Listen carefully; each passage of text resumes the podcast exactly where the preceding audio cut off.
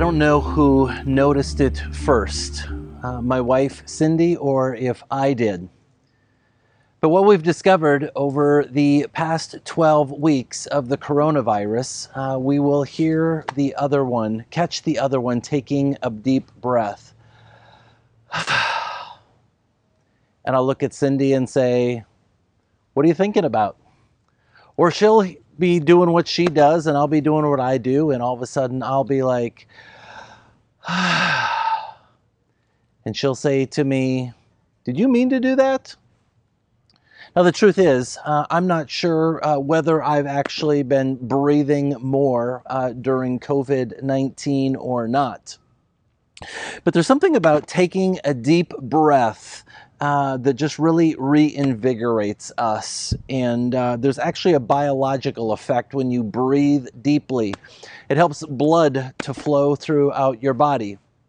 But there's also physiological uh, impacts with breathing deeply. It calms our anxiety, it helps us to think clearer. Uh, breathing deeply helps us uh, to rest and relax a little bit more. And so I thought we could begin our time together today by just taking a deep breath. Now let it out. Isn't that good? There's something really valuable about just breathing. And sometimes, as I go uh, through a particular season in my life, I find myself when I'm not sure quite what to do, uh, to just breathe, to stop and breathe, just breathe in and breathe out. And it reminds me uh, that the Holy Spirit uh, is at work uh, in my life. And you know, I think especially during uh, the coronavirus, uh, it's been really, really good uh, to be able to just breathe a little bit more. I mean, these have been unprecedented times. We've gone through, and we're still in a season uh, of uh, a pandemic, a health crisis that we have not seen since the 1918 flu. We're also going through an economic uh, turbulence uh, that we have not seen since the Great Depression of 1929 and, and the 1930s. And in the midst of uh, both of these uh, challenges, we're hearing experts, leaders, global leaders uh, around the world on polar opposite sides of, of how you and I ought to respond through all this. And it's it's been a bit tumultuous, I think you would agree. It's been a season of struggle and frustration. It's been a season of sometimes concern and, and anxiety and stress. And I just think it's been really good uh, to breathe. You know, during COVID 19, we've been uh, going through the wilderness metaphorically as a global community. And so, over the past few weeks, uh, we've been looking at stories in Scripture Old Testament and New Testament of people, God's people, who have traveled through the wilderness, uh, metaphorically, but oftentimes literally. They would go to a place, through a place that they had never been before. And uh, today, we're going to wrap it all up. Today is the last message on uh, what it means to travel, uh, to venture into the wilderness. And we're going to be looking at a story uh, from the Old Testament uh, uh, prophet, a guy by the name of Ezekiel. If you've got your Bibles, I want to invite you to go to Ezekiel 37. And uh, I'm not even going to try to tell you how to find Ezekiel 37. You probably want to go to the table of contents. But let me give you some context so you understand a little bit what's going on in the book of Ezekiel. Ezekiel was written in 571 BC. A few years prior, um, the Babylonians uh, invaded uh, Jerusalem and they had overrun the walls and they had gone into the temple and all that was holy and sacred, uh, the Babylonians had plundered and stolen and they profaned everything. They lay uh, uh, Jerusalem and the temple, everything was in ruins. And God's people were really, of course, uh, the Israelites were really not happy about this at all. And many, many people thought that God had abandoned them, that God had left them. Uh, but the truth of it is, uh, long before Nebuchadnezzar uh, and the Babylonians uh, showed up uh, and overran the walls of Jerusalem, God's people, the Israelites, had turned their backs on God. And so that's kind of the context of what's going on. And God allows the Babylonians then uh, to overrun uh, the Israel uh, nation. And so God sends a guy by the name of Ezekiel to come and call God's people back, uh, to invite them uh, into a relationship of, of repentance, uh, a relationship uh, where they would humble themselves and come back to God. God's people, uh, much like our people, God's people today, uh, they would get distracted by shiny things and uh, they began following other gods. And uh, so uh, Ezekiel has got the task of calling God's people, the Israelites, back. And, and much of uh, the book of Ezekiel there's no sugarcoating it. It's a little rough. Uh, it's a book of rebuke, rebuke after rebuke after rebuke. Um, and then there's also some hope uh, in the book of Ezekiel. But you know, the thing about Ezekiel, what I love about Ezekiel, is that he is a guy who tells the truth. And isn't it true that we live in a day and a time uh, where uh, we would rather listen to short term falsehoods than listen to what's ri- the truth, what we need to hear? And, and, the longer I live, the more I appreciate people who are willing uh, to tell the truth, to say the hard words you know, I, as I think about uh, kind of our culture today, it, it kind of reminds me of going to the county fair. And you start out at the county fair, uh, of course, uh, with breakfast. And at breakfast time, you just load up on cotton candy. That's all you eat is cotton candy. And then for lunch, uh, you go by the burger stand and they've got a triple cheeseburger, uh, and the buns are Krispy Kreme donuts, and that's your lunch. And then for dinner, uh, you go for the funnel cake, right? Because with, of course, powdered sugar on top, because everybody needs funnel cake when you go to the county fair. And by the end of the day, you're sick to your stomach, right? In the short term, it was really good going down. It tasted good. Um, but but overall, by the end of the day, you just want to probably throw up because you're so sick and, and you're weak and you're tired uh, and you don't feel good and you probably have a headache and, and you're just done, right? See, the truth is, um, you need to eat vegetables. And uh, Ezekiel is the prophet who looks at God's people and says, You need to stay away from the triple cheeseburger on uh, a pair of Krispy Kreme donuts. And so I think Ezekiel's the right man uh, for the time. And it's not the words that uh, God's people want to hear. And these are not the words that people today uh, want to hear either, right? Uh, we'd like to just hear the good stuff, the tasty stuff. So I've given you hopefully enough time uh, to get to Ezekiel 37. Uh, let us pray and invite the Lord to lead us through this chapter together. God, we thank you for this wilderness journey. And Lord, uh, it's been hard, but it has been good. And so, Lord, as we continue on this journey and kind of wrap things up today and, and look at it, another uh, very faithful uh, prophet, uh, Ezekiel, God, may the words of my mouth and the meditations of all of our hearts be acceptable in your sight. For you are indeed our rock and our Redeemer. Amen. Ezekiel 37. And uh, we're going to just blow right on by uh, the rebuke. I hope that's okay with you. Uh, we're to, uh, it, it takes that long. Chapters 1 through 30 something are all about rebuke. And by the time we get to chapter 36, especially, uh, but now 37, uh, we're shifting gears, or Ezekiel is shifting gears towards hope uh, towards um, new possibilities uh, into the future. So, if you're looking for hope and possibilities uh, today, you are in the right place. Ezekiel writes this about his experience uh, with God The hand of the Lord was upon me, and he brought me out by the Spirit of the Lord and set me in the middle of a valley. and it was full of bones. Now we're going to just stop there. So there's Ezekiel's uh, wilderness. He's out in a valley, and there's bones, uh, presumably dead bodies, uh, laying all around him. So this is not a pretty uh, wilderness that God has taken Ezekiel to. He led me back and forth among them, and I saw a great many bones on the floor of the valley, bones that were very dry. So not only are these bones out in the middle of the wilderness, these uh, dead people, but it says uh, they were very dry bones. And, and the image I have is, is like uh, a desert. Um, and uh, these bones have just been baking in the sun for years and years. They were very dry bones. He asked me, Son of man, can these bones live?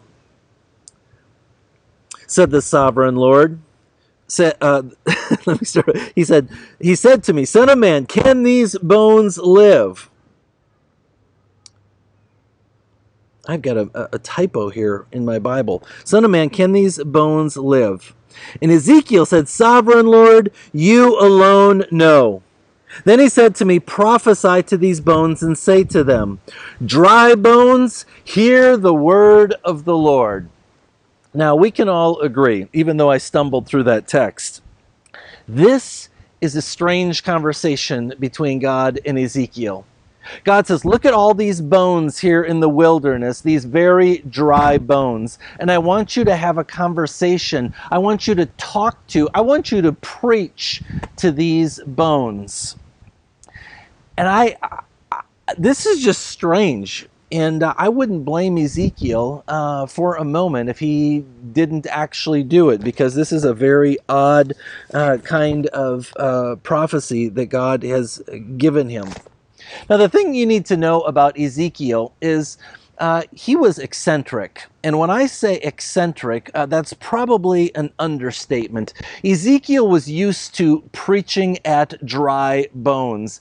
He'd be like, ah, okay, I, I, I can do that. I mean, Ezekiel was a very, very strange guy, let's just say he was the guy he is the guy uh, if you've ever been like to, to the public square somewhere and there's some guy wearing a sandwich board uh, he's got a bullhorn in his hand and he's yelling at everybody turn or burn turn or burn i mean this is that's that's who ezekiel was. He he just he just kind of did it all and and he just had no fear.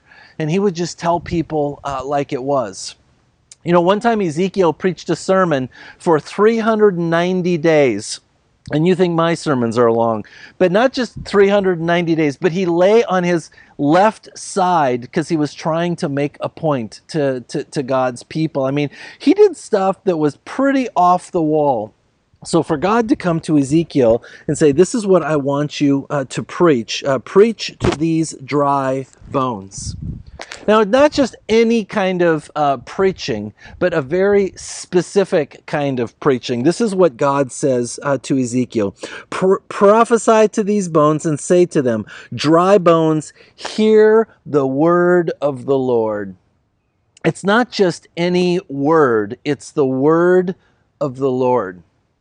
Now, many of you know that I like to read books. I've been known to, I don't know, plow through 25 or 30 books a year. I like to. I love reading, and uh, you know the thing is, of all the books uh, on my bookshelves at my house, really all my books are just dead trees. See, there's a big difference between uh, books and the book. This book God's holy word is living. This is not dead trees. This book is alive and it speaks to us uh, today and it speaks to people in all time. Hebrews 4:12 says this, "The word of God is alive and powerful. It's sharper than the sharpest two-edged sword, cutting between the soul and the spirit, joint and marrow. It exposes our innermost thoughts and desires.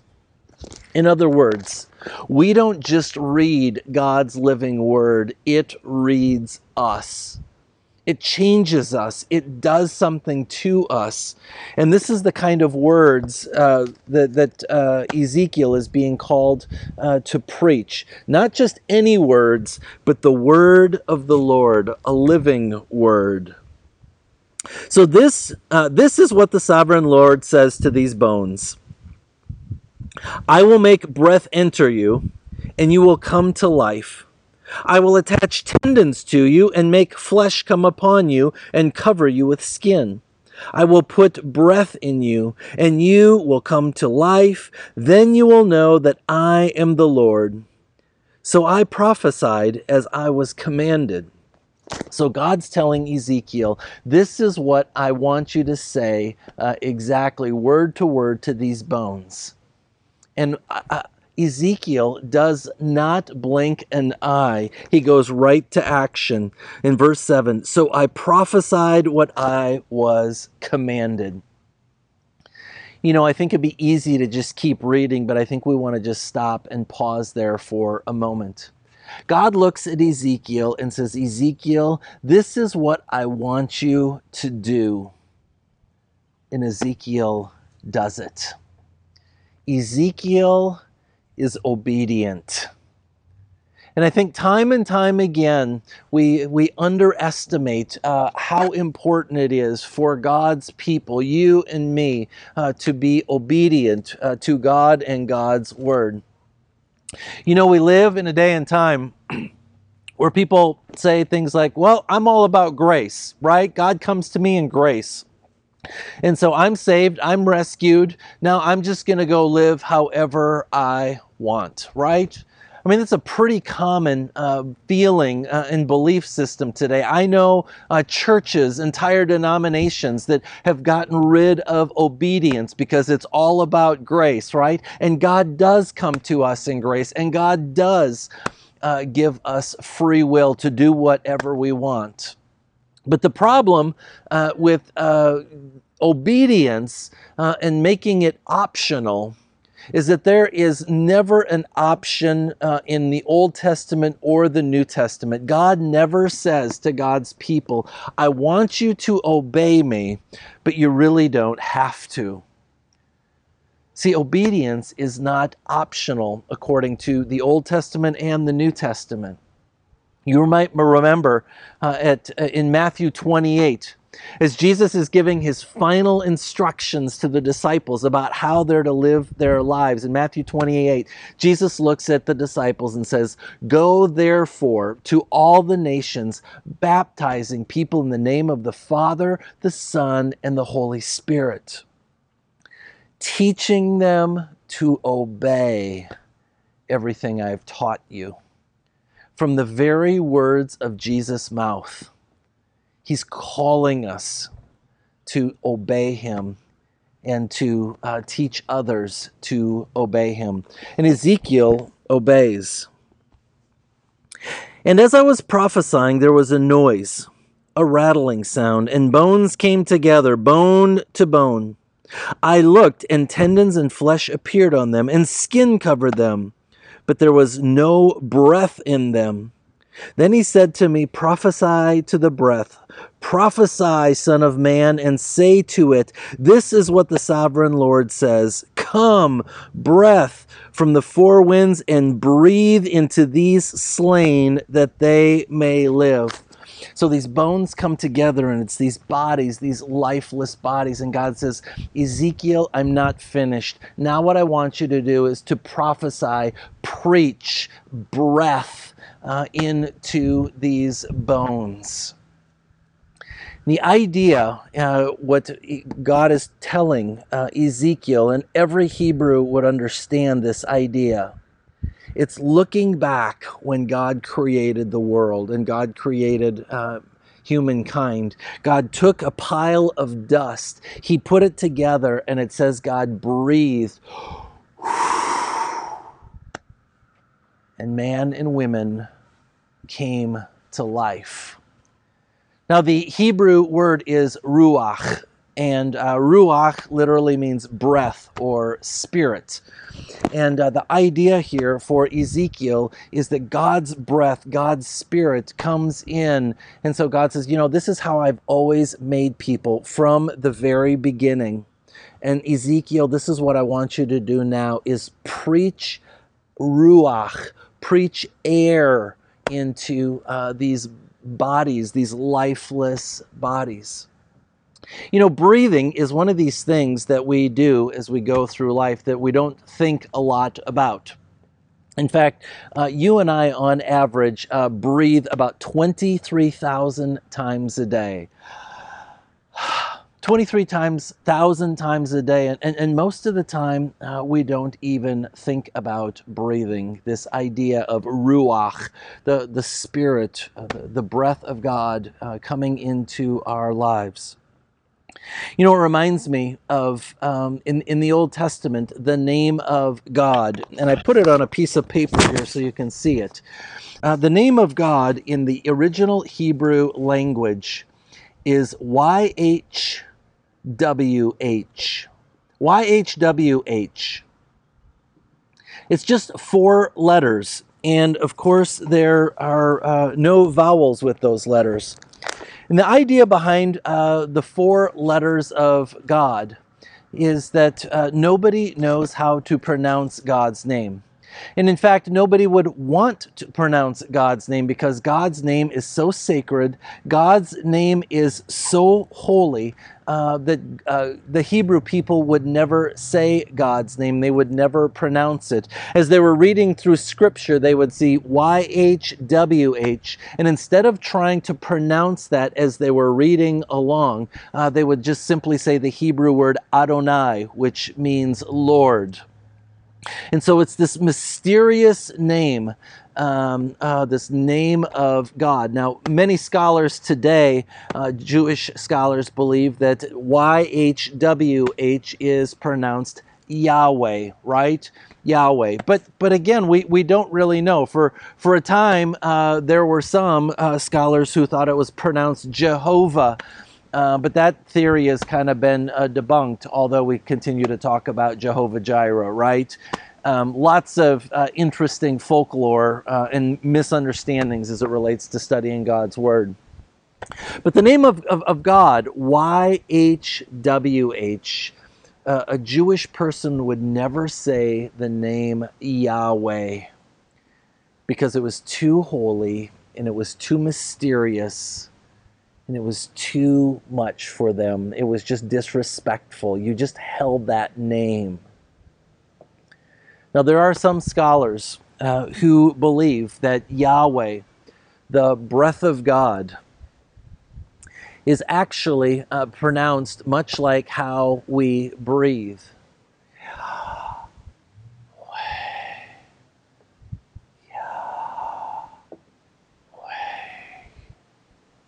And that's actually how it sounds, or that's how it's pronounced. Which means the name of God is too holy to be spoken, but the name of God is actually whispered and breathed 23,000 times every single day in your life and in my life. The first words that come uh, from our mouth when we wake up in the morning is. And the last words that we say before we go to sleep at night Yahweh. Now, my wife uh, claims that I also um, say Yahweh pretty loudly in the middle of the night, um, but I've never heard myself snoring, so I'm, I'm not really sure that that's true or not. But the point is, it's, it's the breath of God that comes, uh, and, and God says to Ezekiel, I want you to preach the very breath of God that gives life into all human beings. So I prophesied as God commanded me, and breath entered them. They came to life and stood up on their feet, a vast army. Then he said to me, Son of man, these bones are the people of Israel. They say, Our bones are dried up and our hope is gone. We are cut off. Therefore prophesy and say to them, This is what the sovereign Lord says My people, I am going to open your graves and bring you up from them. I will bring you back to the land of Israel. Then you, my people, will know that I am the Lord when I open your graves and bring them up uh, bring you up from them. I will put my spirit, my ruach, in you, and you will live, and I will settle you in the land, in your own land. Then you will know that the Lord has spoken, and I have done it, declares the Lord. And so earlier we were reading uh, a little bit about um, uh, God uh, looking back uh, to the book of Genesis and at this point in time, now God is foreshadowing the resurrection of Jesus Christ and how Jesus invites uh, those who are dead to come up out of the grave. Lazarus, come forth. Time and time again, every time Jesus comes to a person and says, Follow me, he follows up that conversation with an invitation to rise to new life. And so here we are, 600 years before Jesus walks on the earth, and God is already foreshadowing the resurrection of Christ and how God will, will raise the dead and bring them back. And, and this is the hope. This is the hope that Ezekiel is preaching uh, to God's people. And this is the hope for you and for me and for all people is that this is what God does. This is what the Holy Spirit does. Is the Holy Spirit breathes into our life. The Holy Spirit breathes through our life and the Holy Spirit invites us to come to life, to be resurrected. And the Holy Spirit moves uh, through Jesus in, in the resurrection and invites us uh, to move forward uh, into the future. You know, one other scripture text that I, I want to share with you here uh, comes from John 10 10. And it's this reminder that there's a battle going on uh, all around us, a battle between life and death. And in John 10 10, we read that uh, the devil comes uh, to kill, steal, and destroy. And Jesus says, I have come that you may have life and have it abundantly. It's this battle between life and death. And through the power of the resurrection, Jesus offers you and me and all people life. You know, in John 20, uh, there's another great passage here uh, where it says that Jesus breathed on the uh, on the disciples, and he said, "Receive the Holy Spirit." Jesus actually breathed on the disciples, and so there's this breathing going on over and over and over and all of the people who were there on that day and, and God's people who've uh, followed the story since uh, would remember the Ruach, the breath of God, and how the breath of God gives life to even dry bones, the deadest of those who are dead, God could bring back to new life. I don't know what's going on in your life these days, but you maybe feel like you're too far gone from God. You maybe feel like you've sinned too much. You maybe feel like um, you're not worthy uh, of God's breath in your life. And so I want you to be reminded of the story from Ezekiel that, that God can take even the most dead, dry bones and bring them back to life. Maybe that's the good news you need to hear today. You know, I think there's so much to this story uh, that just really uh, reminds us, invites us, that how God wants to use the Holy Spirit to move uh, through your life. A couple years ago, um, I read a book called Canoeing in the Mountains by uh, Tod Bolsinger. And Tod is a pastor, um, I think in California. And uh, I was intrigued by this book for a couple reasons. One is I like to spend time in the mountains, and I also like to uh, canoe or kayak. And uh, so I was very intrigued by this uh, book. And what this story, uh, this book is really about, is the story of uh, Meriwether Lewis and uh, William Clark. And you probably know a little bit about the story of Lewis and Clark. There were a couple guys, explorers, um, that uh, in 1803, uh, Thomas Jefferson, shortly after securing uh, the Louisiana Purchase, said, Okay, we've made a good uh, stand on uh, going further west uh, for the United States. And so he commissioned Lewis and Clark to go and explore and get to the Pacific Ocean as quickly as possible and to find a route to the Pacific Ocean before the English, the British, uh, or other European powers were uh, to, to, to get there. So the clock is ticking, right? And, and there's this just kind of, we got to go, we got to go, we got to go. And so Lewis and Clark were, um, they knew a little bit about exploring. And so they traveled uh, on the Ohio River, they paddled on the Ohio River, and then they paddled on the Missouri River. And in Lewis and Clark's mind, they thought when we get to the Continental Divide, we are going to find yet another river uh, that's going to get us uh, all the way to the Pacific Ocean. That was their plan, that was their uh, expectation. The only problem is uh, when they got uh, up to the Continental Divide um, in uh, where um, North Dakota uh, meets Montana, uh, they did not uh, run into another river. They ran into, of course, the Rocky Mountains. And in that moment, Lewis and Clark had to decide what are we going to do? See, they were guys of the Enlightenment, and uh, as men of the Enlightenment, they knew that they had a couple options. And option one uh, was turn their canoes around and go back to President Jefferson and say, We failed, we couldn't do it. And their second option uh, was a radical option, and it was to try this uh, whole exploration thing in a completely, radically uh, different way. And so, canoeing in the mountains is a little bit tongue in cheek. And the idea behind it is that you, of course, cannot canoe in the mountains. If you're going to move ahead and if you're going to be successful, uh, you're going to have to ditch your canoes, right? You're going to have to ditch everything that's familiar. You're going to have to move ahead in a whole new way you know, I think about the story of Lewis and Clark, and I think that's much about uh, where we're at today as a society in your life and in my life. We can't go back.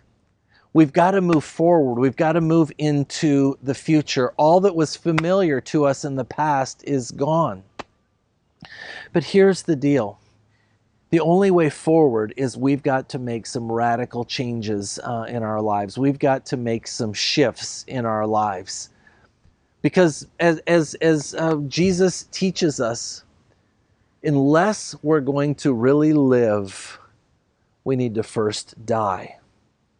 And I think how we move forward out of the wilderness and back into civilization is letting go of the things, of so many things in our lives that bring death and destruction, distraction, all those things that are problematic in our lives. We got a choice to make. And, and I know the great temptation for you and for me and for all of society is let's just go back to the way things were. Let's just bring our canoes with us um, but but the truth is, the Rocky Mountains are there. There is you can't paddle your way through the Rocky Mountains. We've got to let go of the things that are holding us back and move into the future in a whole new way. You know, one of the other things I really like uh, about the story of Lewis and Clark is um, that these were a couple guys um, who were doing their best and they faithfully were willing to let go of their canoes. But the hero of the story of Lewis and Clark is not Lewis and it's not Clark. It's a young Native American woman by the name of Sacagawea. Sacagawea, as you probably know, she was a young teenager. When she was just a child, um, uh, she was uh, actually uh, taken from her family and sold into uh, slavery. She was kidnapped. And uh, when they met Sacagawea, um, uh, she was just this young mom still nursing a child. And she said, I'll be your guide. I'll take you where you want to go. And as I think about Lewis and Clark and Sacagawea going uh, through the woods, uh, through the wilderness, these guys have no idea where they're at. They are completely lost. But the wilderness and this wilderness where they traveled was completely familiar to Sacagawea. It was her home. They were they were just going through her walk through the woods. She knew exactly where she was taking them, and so every day Lewis and Clark had to wake up and they had to make a decision. We need to let go of our uh, ex- explorer uh, instincts and allow Sacagawea to just lead us. And I think that's much the same way of how you and I get through the wilderness. We let go of our expectations. We let go of our instincts. We let go of all those things that we think are going to get us uh, through the wilderness to the other side. Um, and, and we just got to let go. And every day, invite Jesus to lead us through. See, in the wilderness, we're lost. But Jesus is not lost in the wilderness. He knows the wilderness. And He's leading us home. See, I don't know how this whole uh, COVID 19 coronavirus thing is going to end. And I don't even know if we're at the end, uh, but I think we're starting to get some glimpses uh, of being at the end where civilization is still a bit far off, but we, can, we can almost see it, right? We can see light at the end of the tunnel. And so we're invited, uh, we've been invited uh, through this wilderness experience to think uh, in a whole new way. And, and, and I think you would agree with me that in, in many ways, the, the wilderness journey has been really, really good because it's stripped away the noise and the busyness and the chaos in our lives. And it's really allowed us to really listen to God's voice in our lives. The wilderness adventure you know, has taught us uh, a lot about uh, the brevity of life. The wilderness adventure has taught us a lot about the, the fragility of life. The wilderness adventure uh, has taught us about what's important, what's really important. Probably said better, who is really important. The wilderness has been wild, it's been crazy, but it's been really, really good. And I think for many of us, it's, it's spoken to our souls and it's brought healing and hope, encouragement. And so as we look ahead into the future, I want us uh, to embrace what Lewis and Clark embraced. And they said, you know what? We don't like it. We don't know how we're going to do it, but we're going to have to drop the canoes and try a new way and Lewis and Clark decided they were going to follow a trail guide. They were no longer going to be the experts, but they were going to let someone else lead them through the wilderness to the Pacific Ocean. And of course, she did, right? We wouldn't be talking about Sacagawea today if she had not uh, faithfully led uh, Lewis and Clark uh, to the Pacific Ocean and gotten them where they needed to go. So this ends uh, our journey uh, in the wilderness, um, and uh, we're off to a new adventure. And uh, I don't know where we're going. I don't know what it's going to look like, uh, but I'm excited because uh, I think it's going to be a good adventure.